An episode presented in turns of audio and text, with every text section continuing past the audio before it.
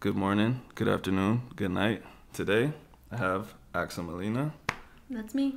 Very good wrestler, very good person, somebody that I know very well. Okay, we're gonna start off with you telling your story of how you got into wrestling. Okay, so um, just a little background. Uh, I'm the youngest of six kids. I'm a child of immigrants. My parents are from Guatemala.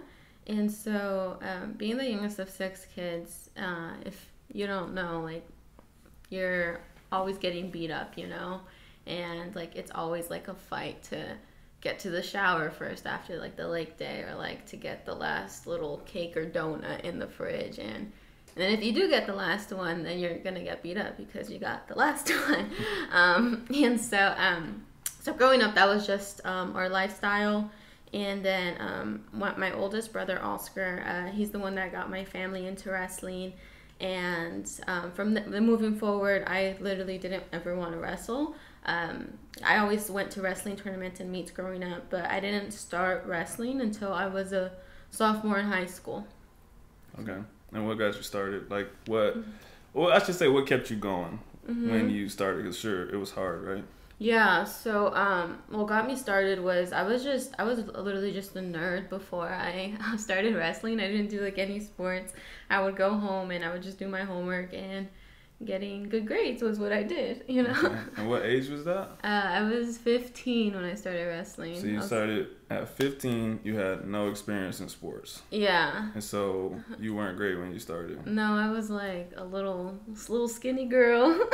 I got a clip for y'all that I'll put into this thing. It's a clip of her just like smacking this girl's face. so, but what I did have at the time was I had a lot of aggression. You know, mm. um, I wasn't athletic, but ooh, I like to fight. Like I had to stand up for myself growing up. And then um, answering your question about what kept me going was. Um, it wasn't easy just being a high school wrestler as a female in my household my dad was completely against it. My just patriarchal culture, um, women don't do that. Women clean and cook. And my dad literally just wanted me to quit wrestling, and he did anything he could to just get me to stop wrestling. Like he didn't support me. He said if I wanted to wrestle, I was gonna have to figure it out. So what that meant was like I needed to find my own rights to practice. And so sometimes that meant like me taking a running a mile and then taking two buses, then get to practice and then doing it on the way back again. And so like that whole process took up to like maybe six hours of, of my day. Or um, sometimes I would have, if I didn't have bus money, because I was a little 15 year old and I was broke, um, I would have to run to practice. And so that was like, depending on the location, it was either three or five miles that day. So I would do that, then go to practice, and then do it back again and then or the other option was um, I only had one place to do my workouts, you know, and so in wrestling you have to do cardio, strength, then actual wrestling practice. So I would run to, to to the gym or my practice, then I would lift weights, and then because running that mile wasn't really my workout, it was just kind of like I'm just getting there. So then I would do right. more cardio, then do wrestling practice, and then go home. So. And did you think that was normal when you were doing that? Yeah, I didn't think anything of it. I was just kind of like, well, but I just gotta like get doing what I gotta do. I mean, not gonna lie, when I was in um, wrestling practice, I'd be like, damn, y'all get rights to practice? That's so dope. I would be like, yo, that's so cool. I was like, man, I can't wait to give my kids rights to practice.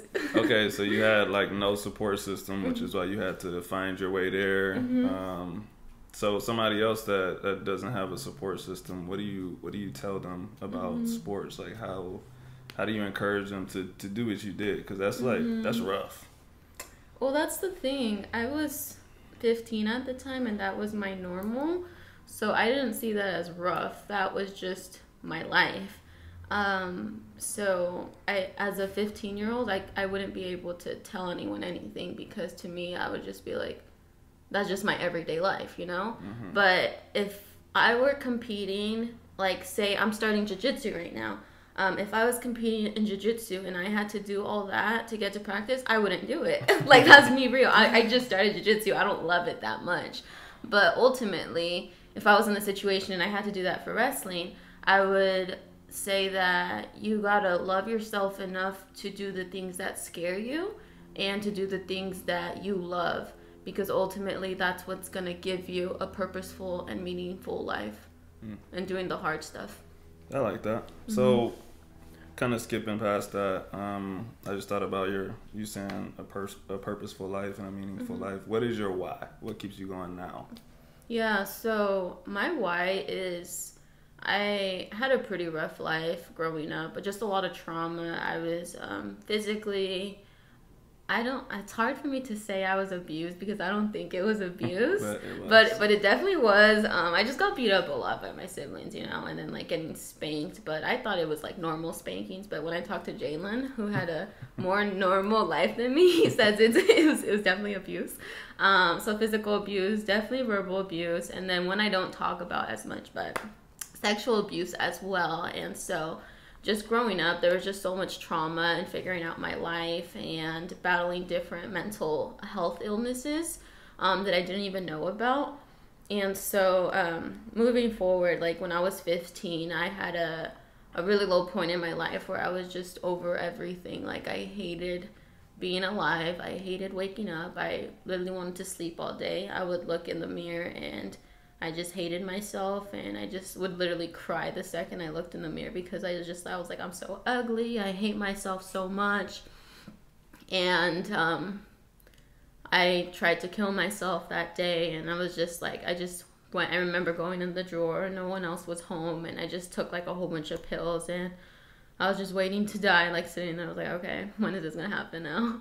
Mm-hmm. Um, obviously, it didn't happen, thankfully, but I think about that girl in that moment and I'm just like, I'm doing it for her because she's been through a lot and she deserves to have a meaningful life where she loves herself and she deserves to accomplish a lot of things in life.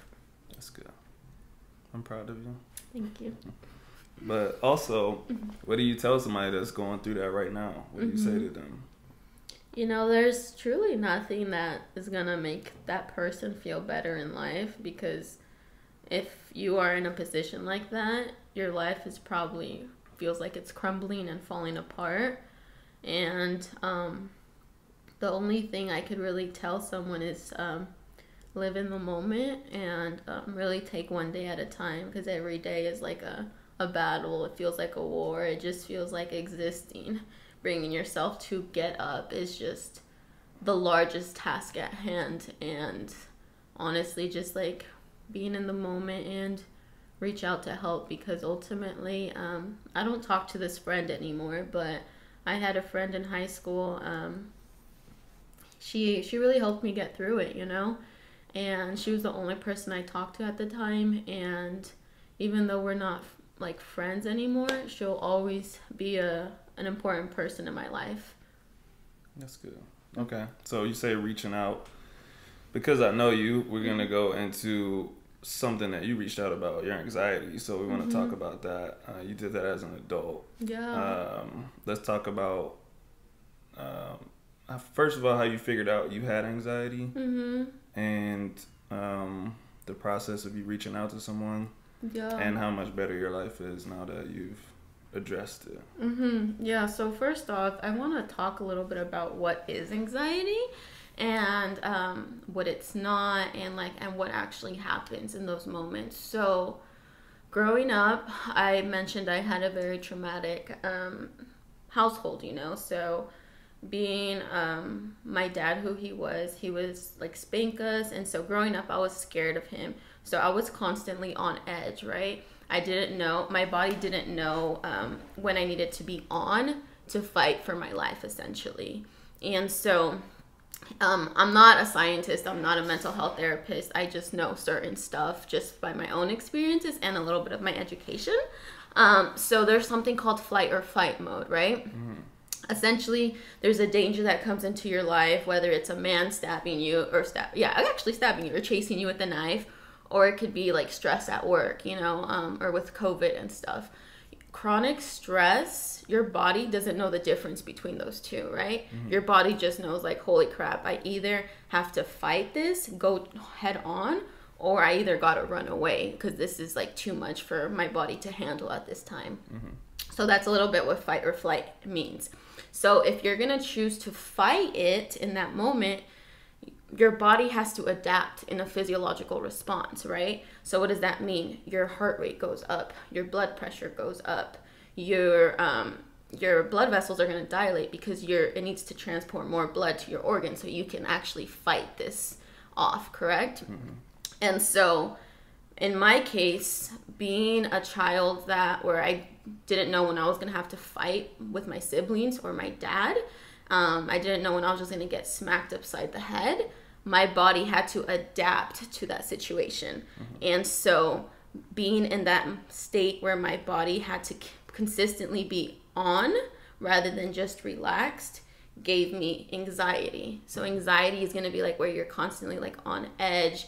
Um, you kind of um, some things can sometimes um, you can overthink it in the moment or like you kind of get warped up off of one thing and it can upset you just kind of keep going. It's not a lot of times people think that it's like nervousness or like you're crazy. It's not that. It's um, it's actually a physiological response and mental um, thing. That's a lot of stuff that's happening to the body. So that's what i believe developed my anxiety growing up um, because i had to adapt to my lifestyle which it makes complete sense going um, forward with my life and then so how did you realize as an adult that you had it yeah so um, covid happened, um, obviously, and then it was the summer of 2020, right? Mm-hmm. And um, so I was working at the gym before, and I had stopped working at the gym because gyms got shut down.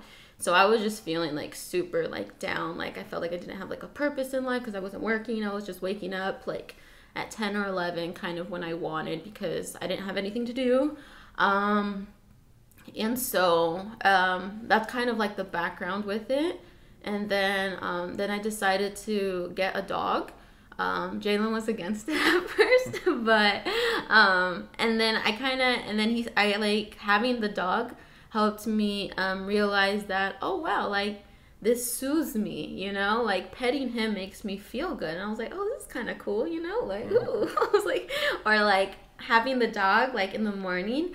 Um, I used to not want to get out of bed, you know and um, having the dog, I was like, oh, well, I have to take him out to go to the bathroom. So it forced me to get out of bed, you know? Mm-hmm. Um, the other one was um, sometimes I would like get down about like not having a job or um, not being, just being locked in with COVID.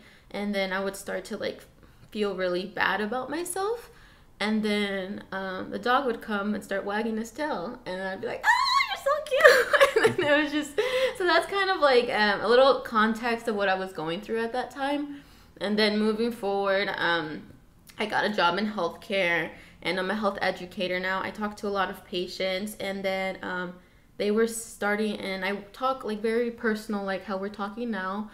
And they would tell me stories about how like their anxiety um, doesn't allow them to do certain stuff, and then they would say stuff that resonated with me, and I'd be like, oh I do that too. But obviously, I didn't tell the patients that. But in mm-hmm. my head, I'd be like, do I have anxiety? What is that? Mm-hmm. And then um, they give examples of some of that stuff. Maybe somebody does it and they don't know. Yeah. So, so they would. They said they would be at home, and then like someone in their house would just be like ticking a pen. And I know it's annoying, or like just like hitting a pen or something. Um, and you're like, yo, bro, can you stop? But anxiety is just like like I want to like strangle you. Like I'm really you're pissing me off, and I'm literally about to strangle you. Like it's yeah. not just like, bro, can you stop? It's like it's overwhelming. Like it just kind of overtakes you how you feel in that moment, you know. But and it, it feels like you're like because in my mind I was like I would like self talk to myself. Like it's something I learned in sports psychology where you're like you can talk yourself through a moment, and I and it worked so perfectly in when I was competing um, but I was like, why can't I self talk myself through this, you mm-hmm. know? And so it just kind of shows that anxiety is something that is like a physiological mental response that you can't just solve and like, you know, yeah. fix right away. So that was one thing. Another thing is just like I would talk to some people about cleaning. Cleaning's a big one and like just putting away certain stuff and like one thing an example i could use about jalen's and I relationship is like um, they would talk about how their husband wouldn't like clean right or something and then it reminded me one time I like jalen was putting away the dishes and and I got mad at him because he like put the two bowls next to each other rather than just stacking it on top. And it sounds really funny, but in the moment I was just like, why are you doing that? That's not how we do things here. And then was like, Did we have a description or did we have a rule set about this? I was just like, No, but you should have known. And it was just so little stuff like that kept adding up. And I was just like, Holy crap. I was like, Maybe I do have this anxiety thing. Mm. And then the last one was uh, we were watching, Jalen and I were watching a show, and um, one day at a time. And the main character on the show was dealing with anxiety and um, and she was starting to take medications for it. And I just remember I was just like, I'm feeling everything she feels when she's like at work or in her relationship. And ultimately, that's what kind of helped me realize what was going on. Yeah. Um, so I want to say two things. One, mm-hmm.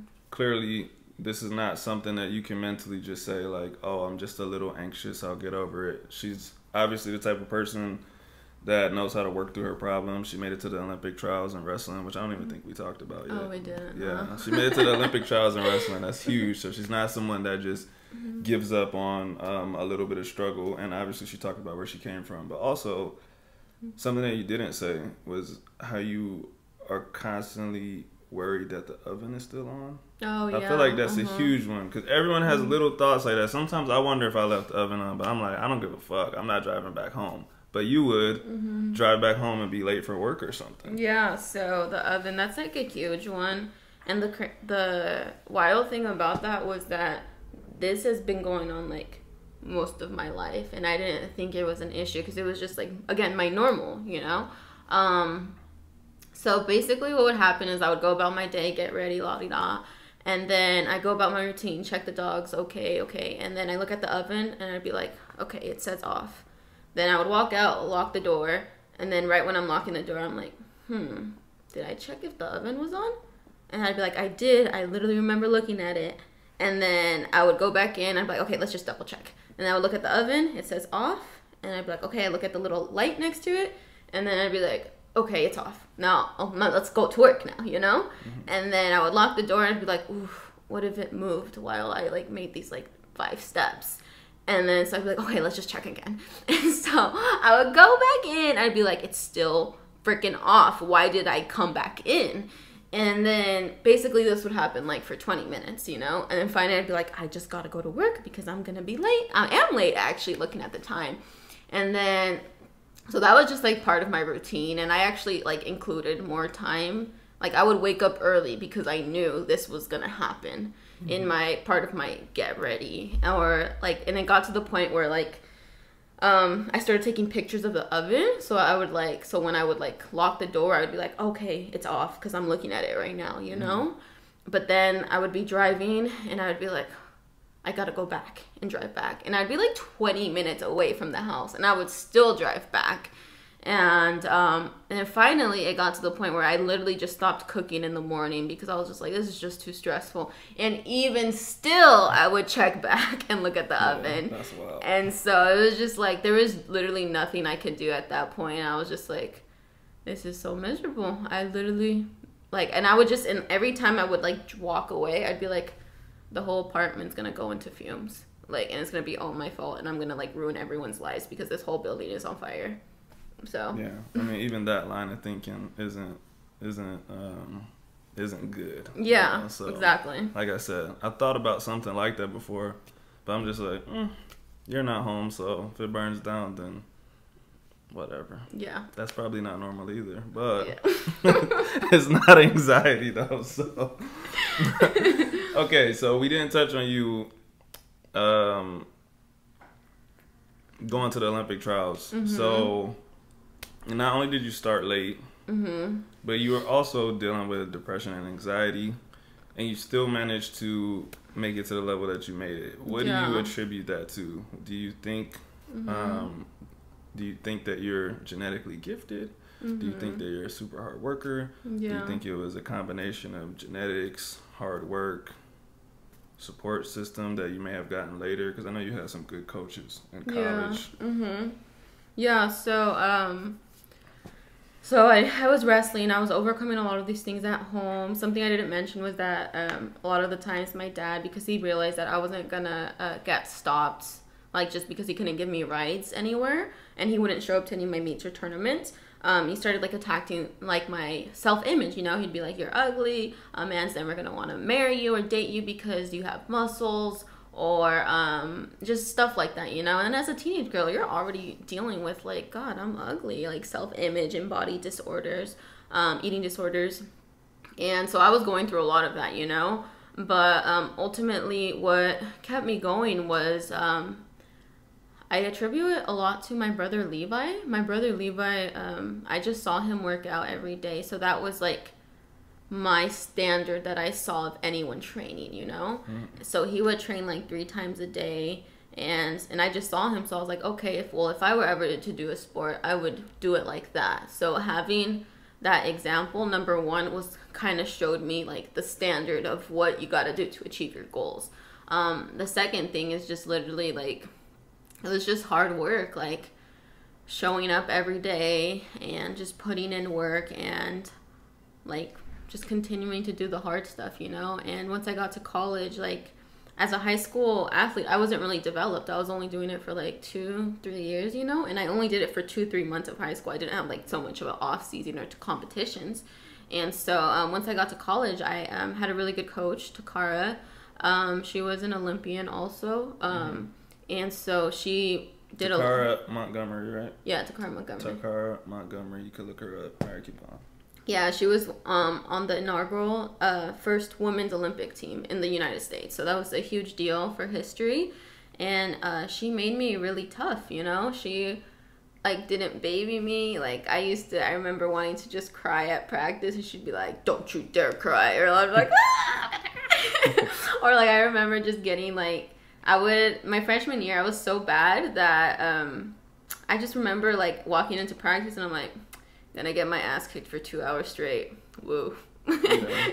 but I was in the room with a whole bunch of like all Americans and some national champions. Like we were ranked third in the country at the time. Our team was, and so I just remember eating the mat every day for two years and just showing up every day, knowing that that was kind of like my fate. And that was in that was in college. Yeah. So mm-hmm. I want to talk about that timeline because yeah. um people start late or they start whenever and they think that they're gonna be good like in the mm-hmm. first year or two. Like I work hard every single day. Why am I not here yet? So you started at 15. Yeah.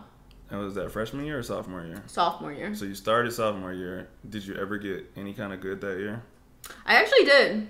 So um, I was. I um I made it to state my first year, and so that was that was pretty good. Obviously, like it wasn't I wasn't a state champion that year, but a lot of people don't usually make it to state their first year. Mm-hmm. Um, and I was like winning. I had a winning record, but ultimately, I, w- I still put in a lot of work. Mm-hmm. Like when I was there, like I would go in the morning, I would um, practice at night after practice, and so. In junior year, you make it to state again. Yeah, I made it to state, and then I um, placed at state. And so I was like moving upward and upward. Um, and then senior year, you make it to state and went second, right? No, no, no, no. Um, I, that was the year I uh, dislocated my elbow, and um, and so it was like I literally only had like a two weeks of mat time that year. So like, it was your junior year you got second. No, I never got. You second. never got second. No. what? I thought you did. No, my highest was sixth place in high school. Oh, that's even better. So you so, were never. That's what I'm like, saying. Yeah, never I was like never. champ, no, never. Okay, I literally didn't have anything like that. Like, I mean, I lost in overtime in the semifinals um, against the girl that I had frequently beat like in the past. Oh, that's the event I'm thinking of. I just thought that was one and two. Yeah, like, no, no. Like I, I would have liked to think I was a state finalist. okay, that's even better. So you never took higher than sixth place at state. Yeah. And then you go to college. Mm-hmm. Are you, you? You say you're not any kind of good for like two years, right? No, three years. I had years. a losing record my freshman, sophomore, junior year. You had a losing record for three years in a row, uh-huh. and you barely made the Olympic trials, right? Yes. But you still made it. And yeah, that was my senior year that okay. I did that. Mm-hmm. But that's what I'm saying. That's what seven years of work.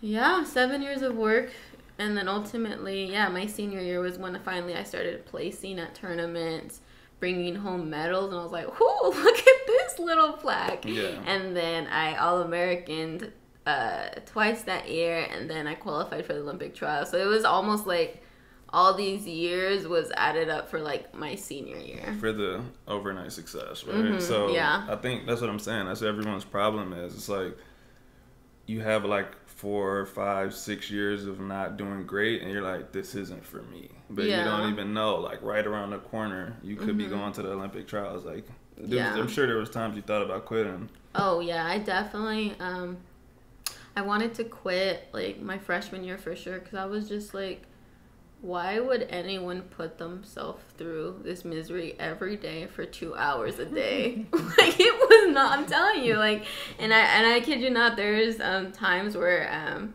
and I use this example of a story when I coach my athletes too.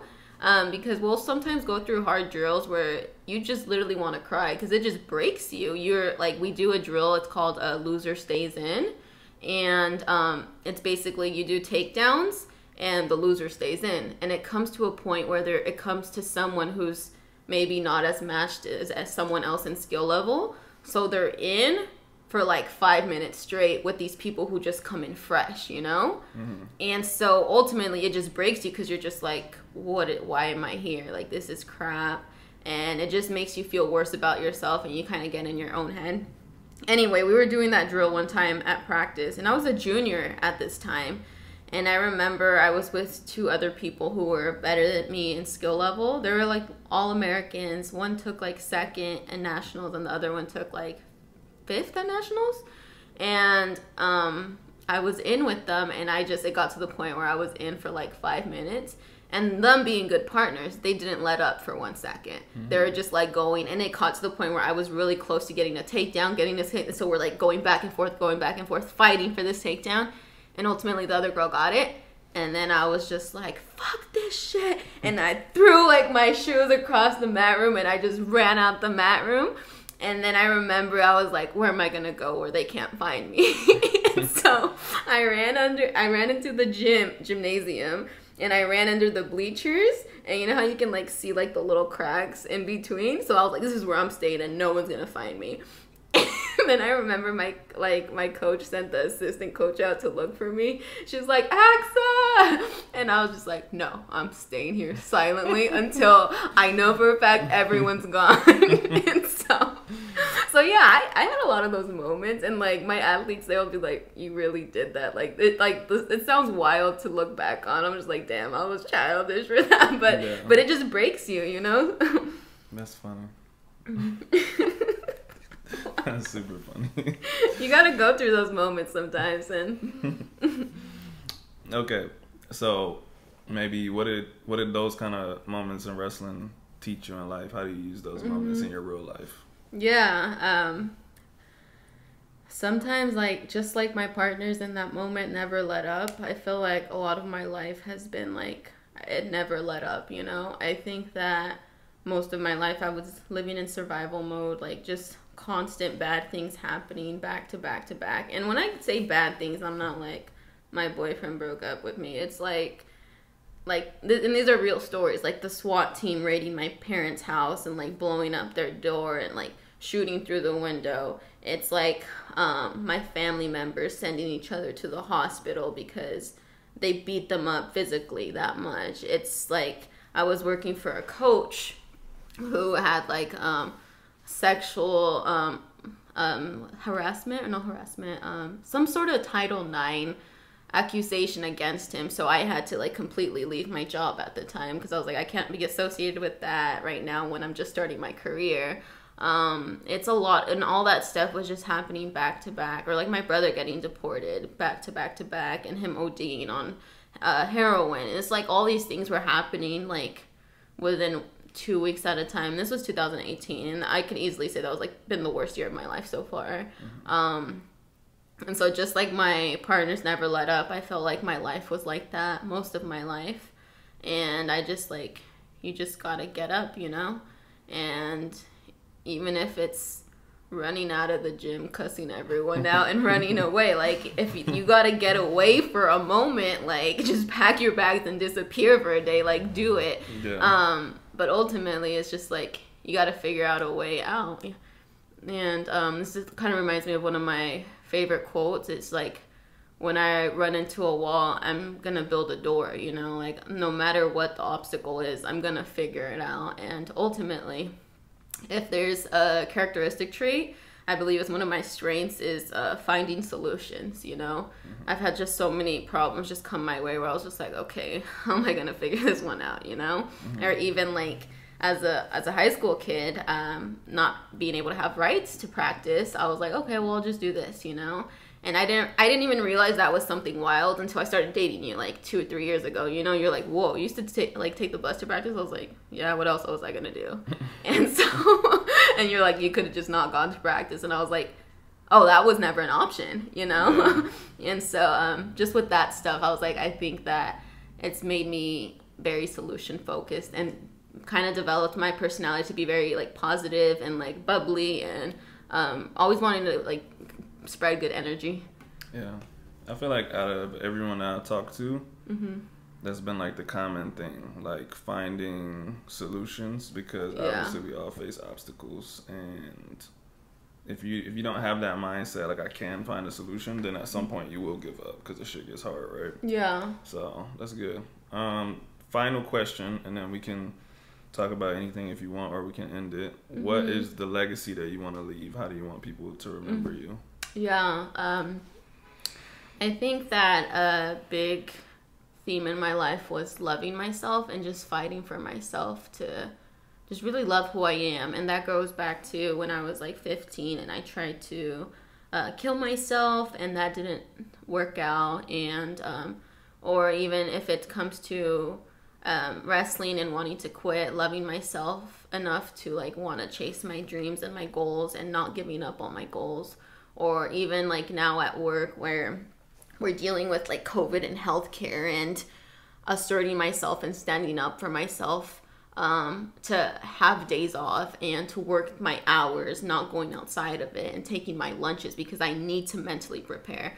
We live in a world that like just loves to where they're overworking and they're burnout and working 60, 70 hours a week um, as their badge of honor, you know, or like they like to leave their families hanging and their friends hanging because they're like, yeah, this is cool. And to me, that's not cool because I get burnt out. I feel sick. I'm not a nice person to be around. I'm not fun to be around. Um, and so, just ultimately doing whatever it takes to love myself and making those hard choices um, to love myself every day and living a life where I'm going to be proud of because I made the choices in the moment to love myself even when it was hard. So that's the legacy I would like to leave behind Revolu- revolutionary self love. I like that. And I just want to say take your paid time off. Your job doesn't give a fuck about you. That, that's a fact. that's a fact. They'll replace you in. so. All right. Got anything else you want to say? Yeah. So um, we didn't finish the anxiety one. So ultimately, um, my mental health isn't something I talked about a lot of my life because I didn't realize it was a thing. Um, and so, how I addressed it was I um, made a doctor's appointment for my anxiety. And I remember just being pissed about having to make that appointment, you know? And you can attest to that. And I remember the day before, I was just crying. I was like bawling in tears. I was like, I have anxiety. like, I was like, that's how I felt. And I was just pissed, you know? Because I was like, um, I was like, this is fucking stupid. And, um, but ultimately, I went to the appointment and I remember coaching myself. I was like, I'm not gonna cry to at this appointment. I'm not gonna cry. I was like, hmm. and then she's like, the doctor asked me. She's just like, so what brings you in today? And I was like, I think I have anxiety. so, I was like, that was stupid. And I was like, and the whole time in the car and stuff, I was like prepping what I was gonna say to the doctor because I was like, I got this, you know. I was like, I'm not gonna cry. And yeah, that was stupid. um, so we talked a little bit about what anxiety is, and I took like a test to see like um, what anxiety was, and I like maxed out. Like there was 21 questions and I scaled like 21 out of 21. Mm. So I excelled in anxiety and superb. And I don't even know what to say to that. so um, and then she's like, yeah, so we've diagnosed you with severe anxiety, and I was like, oh, that that that makes actually a part of it. I was like a little relieving too, though, because I was just like. It's not all in my head. Like, there's actually a reason I feel this way. So I was kind of like, ooh, yeah. okay. So it was a little relief, but also at the same time, I was like, damn, I'm fucked up. Okay, that's cool. Yeah. Um, but she um she explained to me a little bit what anxiety was, and then she recommended taking medications for it, and I was just like, no, you know. And then I was just like, okay, well, I was like, but seeing on that show, the girl took medication, so I was like, okay, let me just at least try it. And then worst case scenario, I can always like stop taking it, you know, like I can try it, see how it goes, and then um, if I didn't like it, I'd be like, I can just stop. So so then she told me a little bit about what it was because I was just like, well, how does it work, you know? And essentially, it's just like um, happy hormones, you know? Um, serotonin, it's in your brain, makes you feel good, makes you happy. And um, essentially, when I look back at my life, um, just being in a constant state of adrenaline and fight or flight, that happy hormone making, um, it was suppressed because I had to be in this on zone so much that my body wasn't able to um, actually make those happy hormones, which made me feel anxious. Mm-hmm. And then looking back on it even more now, um, I literally tried doing I because I'm so solution focused. I like to. I went to therapy. I like worked out. I'm an athlete. All the things people say you need to do before you do take medications. I was trying to listen to that. Um, like I eat healthy. I have a really good support network system. I have awesome friends. Um, relationship I just was I have a purpose in life, like a good job, and ultimately I just still wasn't happy or I wasn't feeling not anxious, you know. Mm-hmm. So I was like, okay, let me try these medications, and then within a like four days, I like it was fast. Yeah, it was really fast. Like I just felt like I would wake up in the morning, and I'd be like, in my mind, I'd be like, oh, it's quiet in here.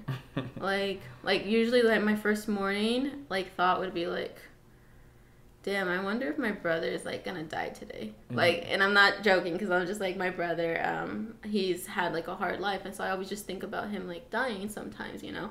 Or I'd be like, I'd wake up in the morning, I'd be like, gotta help my parents with their money and their situation. Or I'd be like, and that's like the first thought of the day, you know. You're just really harsh, and it just feels like a computer has like a thousand tabs open, and you have to address them all at the same time. Mm-hmm. And so, and that was like me waking up in the morning, but. When I started taking my medications, I would wake up and it'd be like, silent. I'd be like, whoo. Mm-hmm. Like, well, this is kind of cool. Okay. Yeah. or I'd be like, oh, is this what normal feels like? And then when I truly noticed it worked was when I went about my normal routine and I just walked the, out of the house and I was just walking. I was like, wait, I didn't check for the oven. I was like, the oven's not on. and I was like, I didn't even have to go back. And I was just like, whoa. And then every morning, like now when I leave the house, I'm just like, I'm not checking the oven. And then yeah. ultimately, too, it's improved our relationship because I wouldn't get mad about the bowls not being placed in the right spot yeah. or stuff like that. Or like sometimes I would be in bed and I'd just be like, I bet Jalen's talking to another girl. and it's just like something wild like that, you know? Mm-hmm. But even though there was like just, it was completely irrational, you've never done anything in that matter to make me feel that way. Mm-hmm. Um, or the other one was um, sometimes I'd just be like, I wonder if Jalen's just gonna start beating the shit out of me in bed, you know? And I've told. I've never then, heard that. Oh well, like, but it was because I've been through so much abuse that I was just like, I don't know when someone's gonna beat the crap out of me right now. Mm-hmm. So I would always be like, okay, the door's right there, and I can make it out. Mm-hmm. But then now that I have my medications, I'm like, oh, I can cuddle with Jalen and just be so. so yeah, no. Um, so when it comes to anxiety, like there's a huge stigma when it comes to medications. Um, it doesn't mean you're crazy. It doesn't mean um, something's wrong with you. Uh, ultimately, it just means like your happy hormones have been suppressed because of, for some reason, you know. And for me, again, I attribute it to my lifestyle growing up. Um, but um, talk to your um, providers, whoever that is, and help them. Um, let them help you because that's what they're there to do. Yeah, I think another um, well, I can't think of the word misconception about medication is that it'll like turn you into a zombie, and mm-hmm. clearly that's not the case. She has way more energy than I do, so mm-hmm. I think that's good for people to see that mm-hmm. you're on medication. You still have a bubbly personality. Mm-hmm. and you're the same person without the anxiety. Yeah, yeah, definitely. It's it's helped a lot, and um, and honestly, this is the first time in my life I actually feel like I'm not in survival mode anymore, and I'm actually thriving in life. Like I'm actually happy, content, and I can actually let my guard down for the first time, not waiting for the next bad thing to happen in my life. I'm actually like looking forward to like, well, like I've I've made it, you know. Mm-hmm. So. Okay. Yeah. Anything else you want to say? Um, I think that's all for today. all right, look in the camera and say, "You guys need to go fucking work out today." If your body allows for you to work out, you should work out because it produces endorphins and happy things for you. But if you need a rest today, take a rest day. Anyways, you guys have a good day. Thank you for watching. Bye.